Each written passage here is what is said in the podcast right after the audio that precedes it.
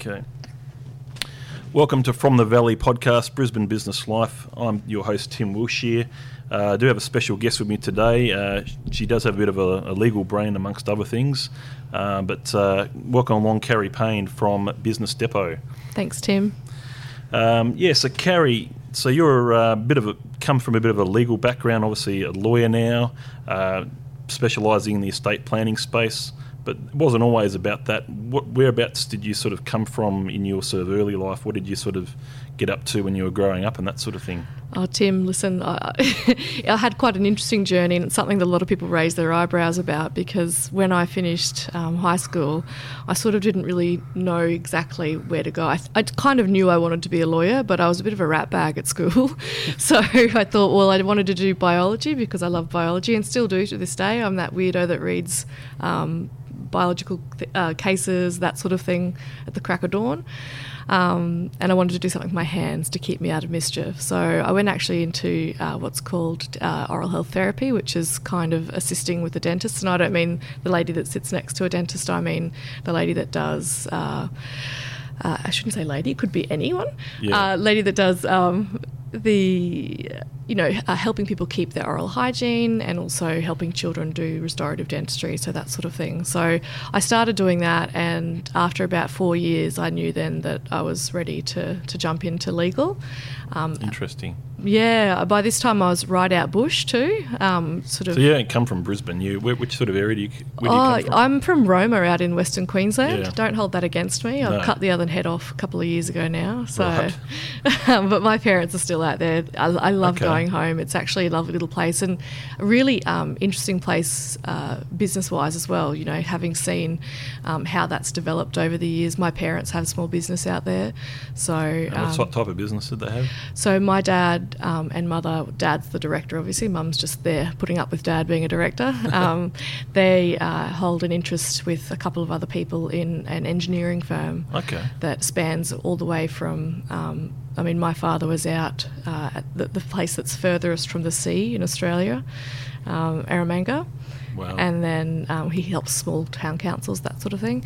And then they've just opened um, in the last couple of years a place at Redlands, uh, soil okay. testing lab. So can't say I've ever been to um, Roma. I've obviously haven't been there for whatever reason. Uh, never been there, but uh, people tell me that uh, the pub there does really good steak. Is that right? Pub that the place is all just pubs and churches, Tim. So they do.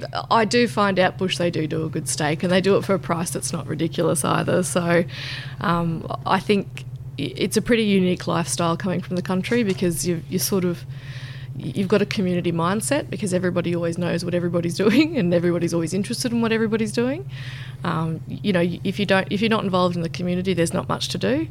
So, um, but then when you come to the city, uh, it's very, very different. So that adapting is, is, is important as well. I think we're really lucky where we are at Business Depot because a lot of um, the, the people that are in the practice have country ties and okay. go home, and, and so they bring a real community value to um, how we operate at Business Depot.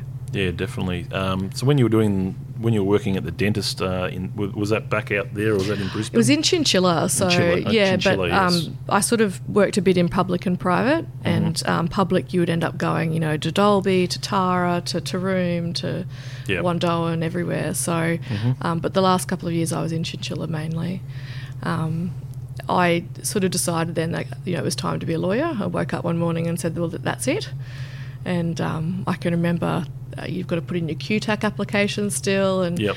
um, I couldn't sleep the night that they were coming out, and I, I woke up at sort of you know f- feverishly at two, thinking maybe it might be out. Mm-hmm. I got up and I, there it was. I got in and mm. I rang Dad, and I think he thought I was having a problem because I was ringing him at two a.m. on a weeknight. Yep. Um, and dad, typical businessman, was like, "Well, why would you do that? You've already got a great job." Yeah. so, I think it um, it's an interesting thing changing between the two. It's a really, um, for me, it's a it's uh, about passion. Mm. Um, you know, if you if you want to make a lot of money, be in dentistry. Don't be don't be a lawyer. Um, but it's not about that. It's about finding what you really enjoy and, and running with it. So so, what sort of got you, I guess, passionate about you know estate planning and, and that sort of thing? Obviously, as a as an accountant, uh, been doing this for the last twenty years. Um, you know, here at CTBS, we, we do help provide our clients provide um, estate planning services. What sort of got you in? And that's how we sort of first uh, crossed paths as well. Uh, what sort of got you into that as- aspect of law as, as opposed to all the other different types of law? Well, I kind of, um, I, I, don't really know where the actual initial interest ever came from, but the first elective I ever did was succession, so it was about estate planning, estate um, generally. But I, I actually, I sort of thought there's been a lot of sort of thinking about where it came from, and I don't actually know the answer. I've always been really morbidly interested in um, the process when people pass away. I do know that um, in my family group there was a really long contested estate battle, and I don't know if just being mm-hmm. um, sort of around when that happened that sort of got me interested. Certainly, parents tried to keep us out of it, but it's hard when um, yep. things like that get so intertwined with families. Yep. Um, but I'd never looked back once I did that subject. Um, I, the only other two areas of law I've ever been interested in, um, number one was criminal law. Yes, Lo- loved it, but I'm terrible at it. So I sort of acknowledge that just because you like it doesn't mean you should do it. Um, and then native title. Um, and native titles, uh, it's something that's quite close to my heart. I did do um, work as a paralegal for a little bit in native title with a non government organisation. Um, and I think the hardest thing I found um, is that I think it's really difficult for me as a very, very, very white person mm. um, in uh, trying to overcome those cultural barriers um, that I think we put up ourselves, but they're there. So I still have a lot of really good ties in that community. Um, I do think that there's a lot of people out there still championing that cause. Um, but turns out what I love and I do just happen to mix together. No, that's really, really good. Um, so obviously you, you, have had a bit of a journey so far in, in estate planning and, and uh, obviously now business depot the last 12 months. Uh, to me, I've, I've, I've, had a bit of a look at um, business depot. You seem like a really front friendly bunch of people, uh, good to work for, and all that sort of thing. And work very well as a team and fairly respectful of one another. I think I think we get along too well sometimes, Tim. it um, it's it's very strange because my previous practice, um, which where Tim and I actually met, um, was uh, we worked from home, yeah, and so going remotely. from working to home to, to working in an office environment, um, it was just a to- it was it was a cultural shock for me. We also work with a lot of very young people. Um, I don't know how it's transpired that way. I think it's because a lot of our directors are actually quite young and um, sort of little prodigies for their for their particular field. But it, I, I, think young people are always so fun. They've got this this energy that you just can't beat. So um, that's sort of been really great for me. Um, I uh, big you, shout out. You found that sort of innovative as well. They think innovatively. Or? I think so because I think they're always looking for the next challenge, and and yep. to me, I've found, and I'm sort of one of those between the two generations, between Y and X. I'm sort of on that borderline. I think they've got yep. a term, Xennials or something they call them. Um, End of the X, start of the Y. Yeah, that's right. That's I'm in that cusp. Um, I think that. Uh, you know, they, they say a, about a lot of millennials, and I think it is so true, is they've got to work for more than just a paycheck. It's about you know doing what they love and having purpose behind. And uh, what I really love about the team at Business Depot, particularly the people behind the people and culture part of it, is they're really pushing an agenda of you know having a good culture and that involves everything from you know what can we do to make working life easier for you to uh, you know what do you really enjoy and how can we make that happen to what can we do for the community. So we're pretty pretty spoiled where we are. Mm-hmm. um, within legal itself we're really lucky as well. I think um, generally speaking in law and Tim you might say say otherwise but the more lawyers I meet the less I like. But um, we have a really good bunch where we are at the moment and uh, you know shout out to Cameron Hancock our boss, who's uh, just for, for, a man that's terrible with being on time, and I hope you hear this, Cameron, um, absolutely wonderful human being, and um, he really, really always sets out to do the right thing by clients. And I, getting up out of bed today to say I'm going to work for that man is a delight. Yeah, that's that's very interesting. So, but, but but it's still a late late sort of is, is a trait, is it? It's it's actually something I found that um, I, am not picking on Cameron, you know, mm. on his own here because mm. I, I, think I saw something on um, LinkedIn actually about yeah. people that run late because I hate running late for things. Yes. In my work life, in my mm. personal life, I'm a mess. Tim, I just chill out, whatever else. But yep. um, I saw something that said by someone constantly running late to things and making you wait, mm. it's it's almost an inadvertent way of them saying my time is more precious than yours. Yes. And um, I had this discussion with someone, and of course they never see it that way because that that they don't see it the same way. But it's it's the same in dentistry as well. You'd have to run on time, but people would turn up ten minutes late for their appointment.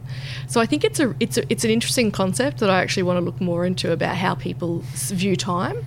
Yeah. And how important it is to some and not and to cult- others. culturally, I mean, I had this conversation with Kevin Ryan last week. Um, culturally, time means a lot, a, completely different um, in Asia than it does here. Like if if if, if they're late in if they, if they're an hour late in Asia, they're actually early or something. You know. Yeah, So- yeah, yeah. It, it. Well, like we, we, my brother's married to a Brazilian, and um, when we went over there for the wedding, we found out ten o'clock can mean anywhere from ten thirty to twelve, and so we say when things are like that, it's on Brazil time. Yeah. Um, you know, our family have what I call the Payne twenty minutes late for everything. Um, we're you know constantly waiting for my dad to do things because he fuddles, and what I call fuddling is shuffling around and doing stuff that you could have done so much more efficiently. Um, but I, it's actually, I think it's a really interesting thing for business to think about the way that people treat time, and that's because. Uh, you, I mean, we talk about it all the time at De- Business Depot about waste, cutting Yep. down on waste. Yep. And I don't think that you have to be cracking the whip behind everybody or anything like that. But I think if you spent that two minutes to turn up on time, Mm. That's a room full of people that you're not wasting their time as well. Of course, And so. I think it, it is an interesting thing that, that businesses have to battle because you have to battle all the co- the um, the different personalities and how they treat time. Uh, we're pretty lucky where we are Mm. at Depot as well because we don't do time billing, um, as most, most lawyers do. We do fixed pricing. So Yep. um, I, I think maybe that's a lawyer thing coming from not wanting, not like liking to be late because it's te- you know six minute increments that sort of thing. But Mm. it's uh, I, th- I imagine it's something a lot of businesses come to. Mm, but you're the View Legal. They didn't. They didn't do time bit case. They just had. Um, Yeah, yeah. So just uh, per job or something. wasn't Yeah, so where Tim and I met um, was working with uh, Matthew Burgess and his team at View Legal, and great product we were saying earlier. And um, we desperately miss the family because they're a great little bunch over there, and they too do fixed pricing. So, and Matthew's actually one of those pioneers in the, fi- the fixed pricing sort of industry. So, Mm. um, he really breaking down that old school barrier about um, it, it's billable hours. So. Mm. Yeah, we haven't got rid of timesheets yet here, unfortunately, but I guess more and more jobs are, are getting sort of billed, and it's more of a trying to work out what know, it's a way of working out productivity, but it does obviously a bit of admin still in, involved in that process of you know recording time and that sort of thing. Well, I think it's actually interesting. I think because you guys have been established for such a long time, Yep. it, when you because View Legal when- when they started, they just started fixed pricing. It's Yep. so it's so easy to start, and the same Yep. with Business Depot Legal. It's so easy Mm. just to start with fixed pricing Yeah. because we're only uh, you know eighteen months old. Um, so I think it's actually quite hard to slowly increment it. And anybody that you see on LinkedIn that talks about that, it's quite a painful process. So um, I think you've got to you've got to be hundred percent behind it, and um, it's got to be right for your business model as well, which not all not not everybody is. yeah, billing up front or all that sort of thing gives you a better idea. Okay, that's the, that's what the job's going to be worth to us. Mm. Uh, it's probably a, bit, a way of doing it, no matter what sort of how small to how big, I guess. Yeah, yeah. uh, as a way of, of looking at it. Um, I found that I mean the thing it it's done for me, other than obviously that some clients really like it, whereas I've actually also found some clients hate it because they just like to know that they've got a constantly running number if they can, so they can ring up at any time and, and say anything. yep. Um, but for me, But then, then you've got those. You, obviously, we've got some clients that are on, on you know monthly agreements. Yeah. Um, and a lot of the sometimes they can work out quite well. Sometimes it's trying to keep those in check and okay, how much how much time we're writing off here. Yeah, it's a big balance of, of trying to work that out, and I don't think there's any um, exact science to it other than you know what might might be right for that circumstance. But I found as um, as a professional working in a fixed price environment that it's actually um, and again channeling Matthew Burgess here, it, it teaches you to work smarter and not harder. Yep. So you know rather than working for six hours, because whether you work for six hours or six minutes. The job is going to be the same price. You have to That's find right. have to find in, um, efficiencies of time to make sure that you still get a really quality product Exactly. Yeah. um, in a smaller time. Definitely agree with that one. Mm. So, what are some of your hobbies? I guess, uh, Carrie. What else do you get up to outside of, um, you know, working on estate planning? I'm a, uh, I'm a real cat lady, Tim. That's I don't know if I've ever told you this on in our meetings. I'd usually do mention it because it get, gets a bit of a giggle. We do have a few cat lady. I know, I know a few cat lady people, don't we? which I always make a bit of a joke. A lot of people don't realise that that crazy cat lady from The Simpsons used to be a lawyer. There's a whole episode on it. But Okay. um, uh, I think that uh, I, I do work with animal rescue, so Okay, I'm yeah. I'm really lucky that I can afford a house. I live in a house, and I've um, got uh, some. So you, do you work with RSPCA? Or have, we work for done, a, or we work for a smaller private rescue because Okay. a lot of people don't realise that there's some jobs that you know RSPCA just can't take on for whatever reason because they only have so many resources okay, and they don't really have uh, the flexibilities because they are such a prominent body. Mm. You know, like we can make a dash to a plane in the middle of the night, and they might not be able to do that because they have to organise a volunteer and paperwork and whatever else. So, um, I think I think having both the organ the organisations, the smaller types and the bigger types, work really well together. yep, Um, so that's that's sort of one of my main things I do because it's there every time we come in come home. um, I also really enjoy uh, craft stuff. So something a lot of people don't know is I, I cross stitch, um, which I I think I started because um, I got when I stopped being in dentistry, I, I missed doing something with my hands yep, and I actually find it incredibly relaxing and de-stressing. So you just. Put something on in the background, and you can stab something a million times, and you feel better. definitely. and I, um, like typical um, lawyer though, we don't really like being told what to do. I don't really follow a pattern. I just make up my own. Okay, so um, I have sort of two or three running at any one time, um, and I think it. it uh, to me, uh, because law can sometimes be quite stressful, and when I was sort of studying and working, it was a bit of an outlet for me, and I'd still really enjoy going back to it. Mm. I love movies as well, not quite as much as my brother. Um, if you've got what any, type mo- of movies? um, I like the ones that uh, that challenge you to think differently about things. Um, Mysteries or uh, I, I do like a lot of true cr- true crime stuff, which Yep. is I told you I love absolutely love pod- podcasts, and Mm. ninety percent of my podcasts are to do with crime. okay, Um, but I think that um, you know even ones that aren't necessarily uh, uh, you know they're purely fiction. Mm. Um, often a lot of your, your your big directors, your big screenwriters, are trying to get a message across to you that is underneath there, and I think that Mm. that's the ones I like is when you work out oh that's what they're trying to tell me. Mm. And, and even if it's it's a different story for each person, each Mm. person takes away something different. Yeah. I think that's what I like the best is working out what I take away from it. hmm So Excellent. So that's movies. Yeah, I mean, I like all different types of movies. I mean, I'm a, I do like the comedy. I do like the that sort of thing. uh, But I'm, I'm, I guess I'm sort of more sick of the romantic comedies now. I guess. And, oh my goodness. but um, I do like uh, the occasional horror. You know, um, Halloween's just coming out today. That'd be one to see. yes. um, Did you see Hereditary this year, Tim? No, I didn't. know. I don't go to. I don't watch as many movies as a lot of you know as most people, I guess. But I do still enjoy the occasional, you know, the occasional flick or whatever. You know, at the end of the day, it's not not something I'm big on. I guess. See, I went. I, I'm. I'm te- easily scared. This is. I'm.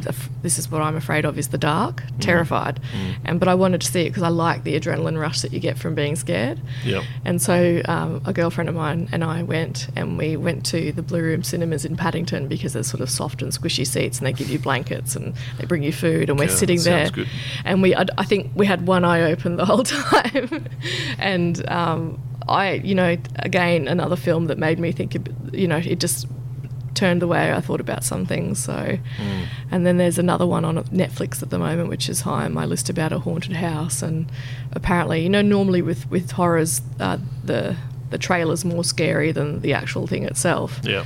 I have it on good authority from two people I trust of their opinion on, on video watching and, and um, TV and uh, movie in general, Mm. and they've said that this is scarier than the trailers show. So, Yeah. Okay. Um, I guess it's a bit of the discussion I wouldn't we did want to talk a little bit about today was um, what I guess your take on the situation in Australia and people that make their wills and uh, and their estate plans, obviously enduring powers of attorney. When we've surveyed our clients, you know, there's only a very small percentage that have a really good estate plan in place It might be less than a quarter, and then there's probably close to 50% that have got something, uh, just a basic will.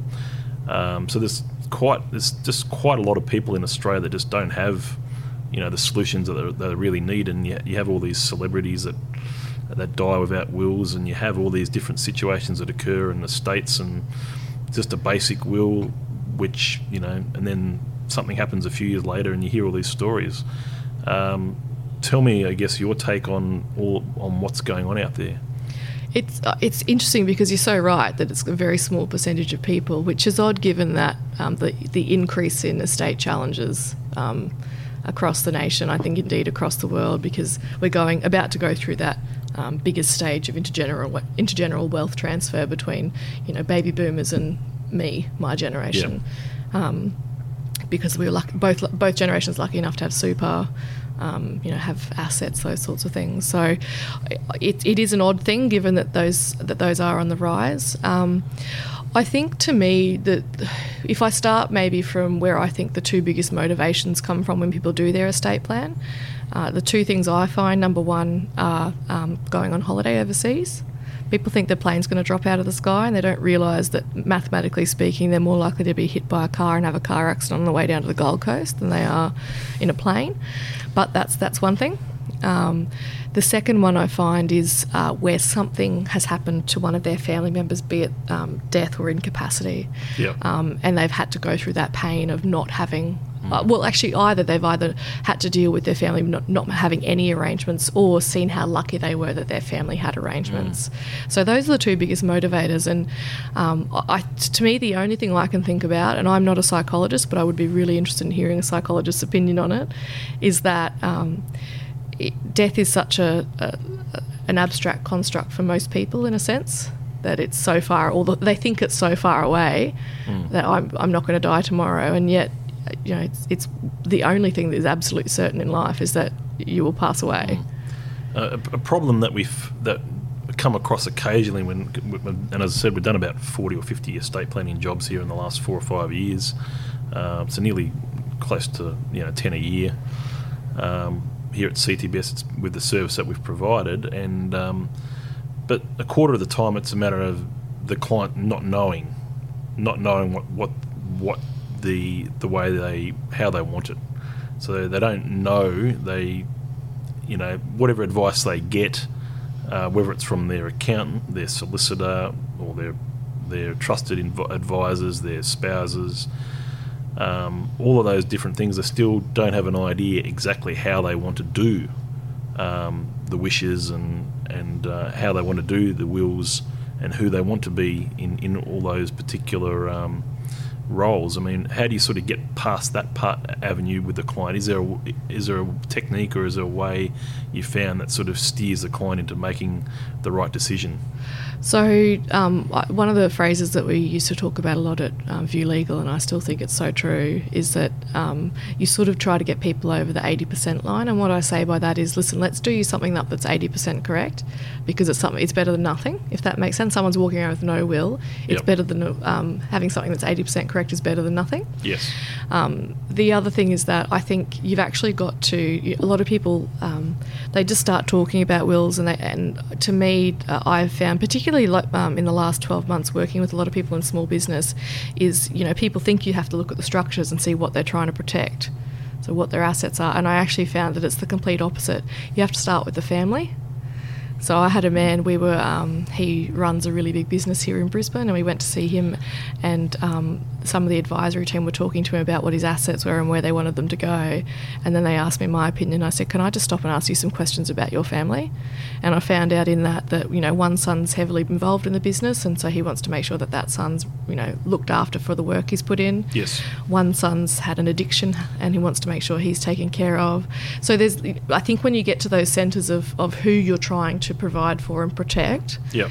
that then just makes everything else so much smoother. So I always suggest to people when they start having that conversation with their family is that the idea behind estate planning is to reduce the white noise for your family.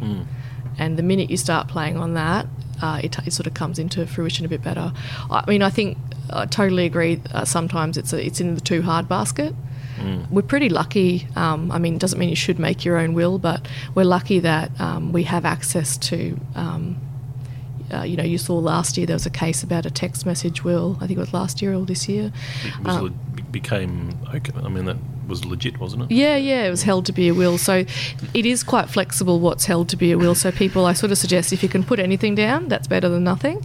But, um, you know, the thing about that case, and it's about every case where there's an informal will or no will, is that um, a lot of money is spent going to the lawyers and going Yep. to court, that sort of stuff. So for something that you invest in, you know, now that should ideally last you five to ten years, um, it can save your family a lot of pain financially and emotionally later on.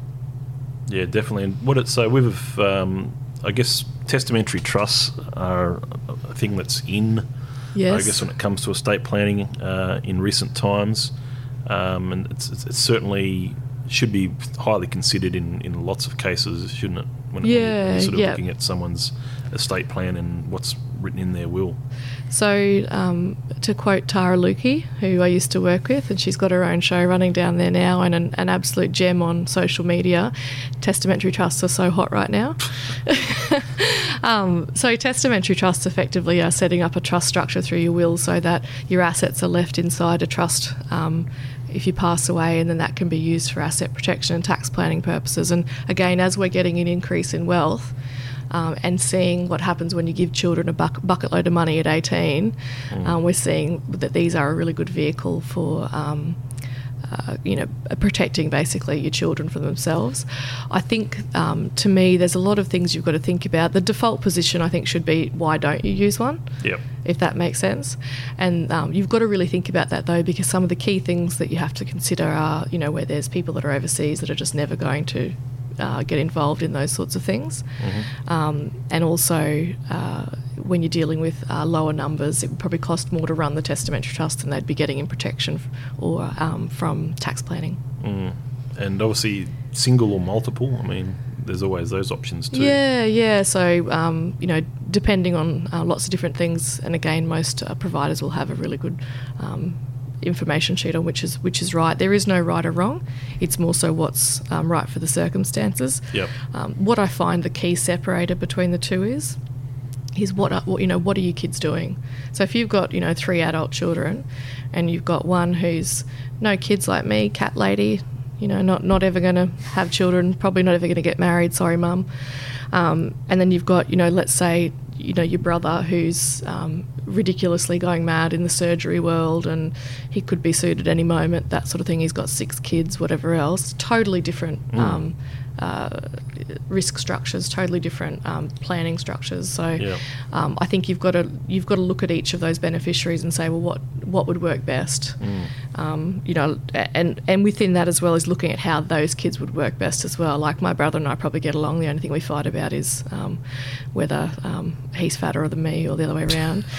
um, no, but I think that. You know, some families that you know just can't deal with their siblings when it comes to money. So Yeah. that's probably the biggest one. Yeah, no, that's that's that's very good, very excellent. Yeah, so Brisbane, what sort of attracted you to Brisbane? What in this part of the world, coming from coming from Roma, Chinchilla, and into Brisbane? How long have you been in Brisbane, and what what do you think you see yourself long term here now in Brisbane? Yeah, so um, we used to come to Brisbane quite frequently when I was little. We'd get in the car on a Friday afternoon after Dad finished work and drive to Brisbane, and we'd go to um, Indooroopilly Shopping Centre on Saturday morning with my grandmother and grandfather. So your grandparent, grandmother was here. Or? Yeah, grand, grandparents were here. My dad um, grew up here for a Yep. fair bit. Yep. Um, he actually has a really interesting history of where he grew up, but um, Yep. spent most of his childhood here in Brisbane.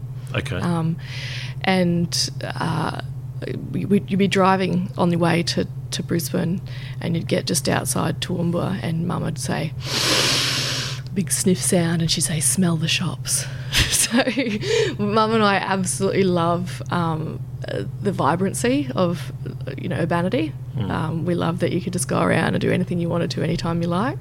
Um, it's the same now when I go home, though. I breathe in the air and say, smell the, smell the earth. yeah, exactly. So it's, um, I think to me, uh, we had family here in Brisbane, so that made it easy to come down. So then when my parents sent me to boarding school here in Brisbane, um, it was actually not a scary thing because my grandparents were here, my uncle and aunt were here.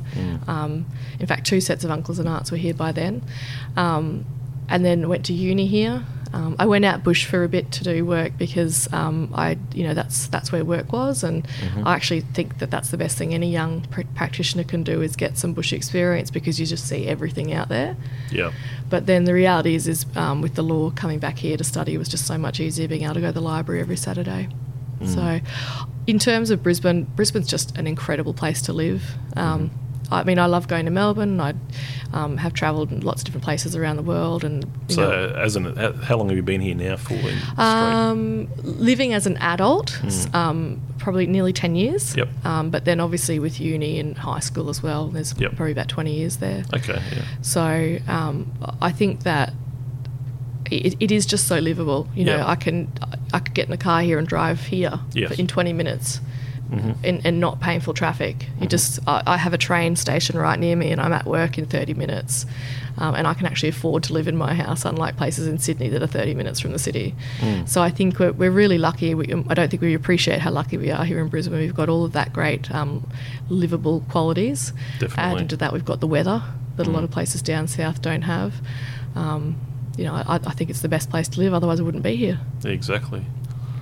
Yeah. So, um, what about do you? What do you think about how the valley is evolving at the moment? Do you? I mean, uh, do you sort of have a look at that area? Because obviously your work's not too far from there, is yeah, it? it's sort of. It's actually we're, we're technically still in the valley. We're in um, James Street there, behind um, Yep. Harvey's, and um, having only ever worked in the city or from home in Brisbane or like in the, in the Gap in the suburbs, um, it's really interesting to me. I really like the valley, and Yep. I, and I like it because it's the best of both sets of worlds. Mm. Because you're not, you know, that humdrum to the city. Big buildings, you can't see the sky sort of business. Mm. Um, and we, you know, but it's still close in a sense that it Yeah. only sort of takes me that time to get to work. Mm. Um, we happen to work on a really nice street. Um, Mm-hmm. Anybody that's been to James Street know how, knows how pretty it is. Um, so there's always lots of people walking around, um, and a lot of the same people. So you kind of get a little community of its own down there. Um, I think that the valleys, you know, having seen the valley from when I was, say, going out when I was 18, Mm. um, and it was, you know, nobody went out there. My mother thought I was going to die if I went to the valley. It was such It a was. dodgy place. It was. Um, yeah. Definitely a lot more dangerous. you know, 15 years ago than what it is now. And, And I um I fashioned myself as a as a bit of a dancer in, in April with for my cousin's birthday. Went out dancing for her birthday, and by twelve o'clock, of course, I was going home because I'm old. Um, but I was amazed to just see the sheer volume of people now out oh, in the valley on a weekend. And I mean, while people might have their own opinions about how appropriate that is or whatever else, I actually think you know how safe. It must now be compared to, as I said, Yeah. when I was out there doing that. So yeah, I think 30,000 people in the space of six blocks yeah. is what happens on a Saturday night. Yeah, yeah. Um, so that I mean that's by night, but by day it's a really it's a really little cultural hub. There's so many different places to eat, to shop, to Mm. to see. I mean the only thing I think we're missing a lot of in that core valley part is green space. Which But- is hopefully coming. Correct, yeah, yeah. And I think too that's one of the things that you do sell out on when you come in closer is you sell out grass Mm. for concrete, which is why I live on the outer suburbs but come into work for the for the inner part. Mm. Yeah, definitely. So, other parts of the world, have you done mu- been much done much travelling in your Um, time? I, ha- I have. Um, I sort of. Uh, I, I'm not really good with travelling with other people, Tim. I, uh, I, I think You have uh, to travel alone. I do, I do, and that um, in its in itself has its own uh, pitfalls. Um, but the couple of pe- uh, people I have travelled with, um, I actually choose to travel with my family because then if you hate each other, you Yeah. still have to love each other when you get Exactly. back. Yeah. so I've you know been to Japan with my mother. My mother is the best in my family to go traveling with, let me tell you, because she's just super chill. I'd go out all night, come home at five a.m. We'd have breakfast together. I'd go to bed and she'd go out, and then we'd have lunch together. And we, you know, there was a, there was a cycle there in Japan. Um, who a woman who can't find her way in Melbourne, which is similar to Brisbane. It's Bourke Street, Little Bourke Street, Collins Street, Little Little Collins Street, that sort of thing. Uh, she got herself around Tokyo all during the day on her own. Yep. Um, so to- Tokyo is probably my favourite city in the world. Uh, the, the people are next rate in terms of um, how kind they are, how honest they are, how hardworking they are. If I could, if I could live anywhere else in the world, that'd be it. Tokyo. Yeah, yeah. So, um, absolutely loved my experience there, and will be going back as, mu- as much as I can in the coming years. Do you speak Japanese at all? Uh, no. I, I've got the uh, impediment in my family that I do not have uh, a high level of linguistic skills. My brother and his wife, so my brother speaks three languages and his wife speaks five. And I always say I speak one very poorly. That's English. So, um, I, I, you know, I, I can read a lot of Latin-based languages, but I don't have the confidence to try and speak it. So, Yeah. and and my brother said, you know, that's the part that keeps people from speaking. He said because you make mistakes all the time.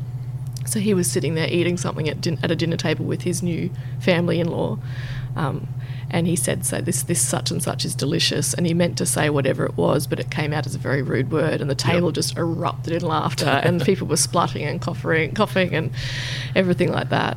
So Tokyo is probably my favourite. Um, I, I love I loved Berlin. And Mm-hmm. oh, I've been to Berlin a couple of years ago. I loved it. Uh, Yeah. The wall, the history. Yeah, and um, recently been to Poland as well. Okay. And uh, anybody that hasn't been there, uh, Krakow is kind of, I reckon, that's the up and comer, I think. So Okay. uh, a lot of young people there from um, the uh, education facilities, um, and I think they've, I think they're onto something there. So just got to be able to bear the cold.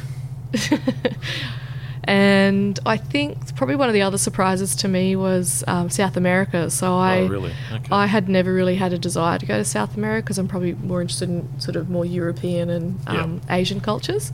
Definitely. Um, but I had to go there because my brother got married there. yes. Yeah. and um, I only been to a couple of places there, but um, you know, it, it, it's it's it's eye opening to see Mm. the differences in culture, given that you know all people are supposed to come from the same place. Mm. Um, but beautiful, beautiful, beautiful countries. I um, hopefully I'm going to get back to Chile as well.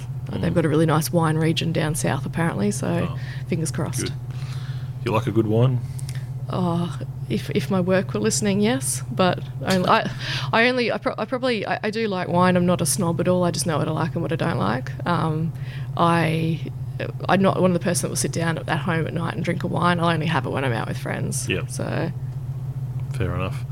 Where do you see, I guess, the the future of law? In where do you think that's going to go in the future? Um, is it going to be? It's always going to be relevant, but it's obviously going to change. The way different models change. But where do you see things going? What, what do you think is going to happen? Um, I think there's a really big shock coming for the legal system, and I think we're sort of at the at the, at the front of it, where people are realizing that you, the the same process just can't go on, and you know you'd hear stories from some people that were. Um, juniors in those bigger law firms and then they end up being partners in the end.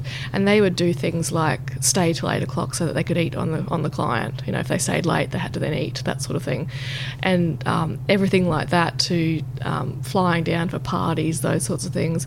I think that from um, a client perspective people are going to start holding them accountable for that um, and you know being a bit more transparent in the way that fees are being charged and what is appropriate to charge.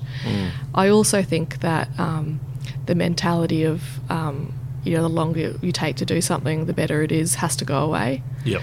Um, you know, like a lot of the stuff um, I was really fortunate enough to learn um, with Matthew and his team at View Legal is that um, you know you want you want to find a way to work smarter. You, you find those efficiencies. Put put your money in technology, mm. so that where you spend your effort is with the client, mm. rather than sitting there typing at a computer. Because the client sees value in in being able to deliver a service. So if you can put the technology to deliver the product, mm. then you can focus on that service angle.